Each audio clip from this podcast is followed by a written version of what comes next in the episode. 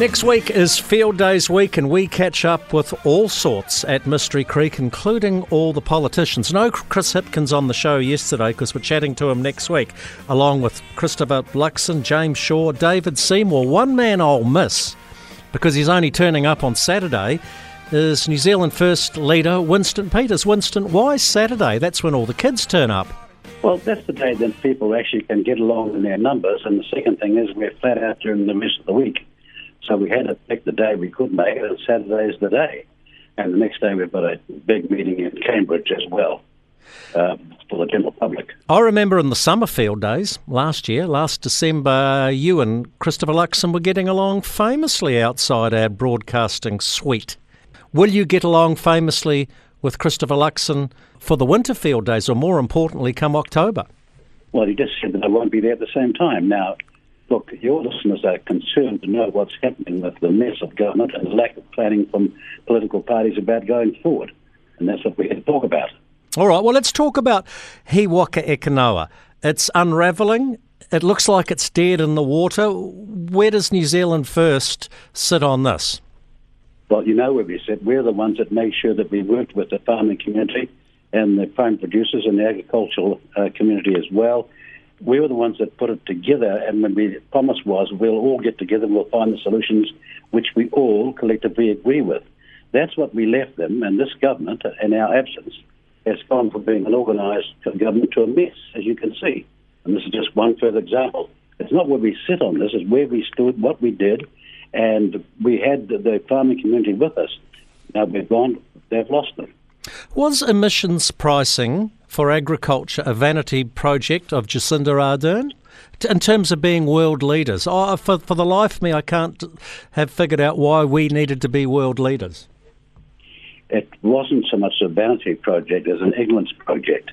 The reality is we've got all the science coming forward in, in terms of methane emissions and breeding and a whole lot of things which can turn this around without this dramatic uh, attack on New Zealand farm and uh, cattle numbers which will be replaced the day after by the same numbers abroad. If you see what I mean, we can be at the front being smart without punishing the very people we critically needed during the COVID lockdown to keep our economy going.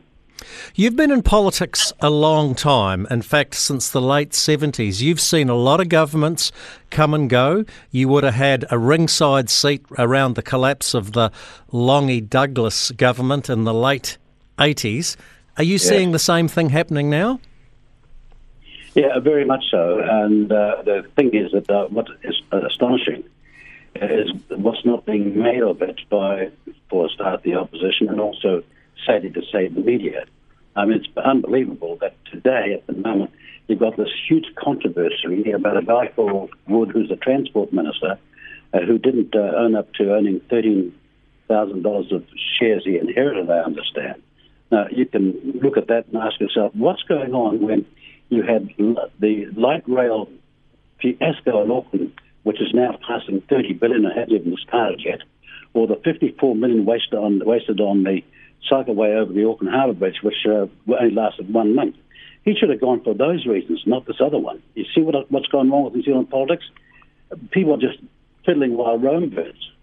Hey, a final question for you. How's the old Prince of the Provinces, Shane Jones, going in Northland? Does he stand a chance at all of winning that? Are you going to have a cup of tea deal in Northland?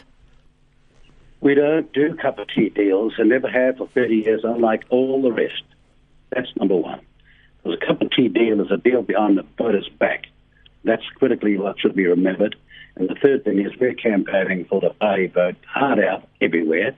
And tomorrow at uh, Mount Albert at 2 o'clock in the afternoon, you'll see a wall to wall meeting, the beginning of many to come. Very shortly, we're going down to Cambridge, Napier, and all over the place as well. So look out, we'll be come down to see you shortly.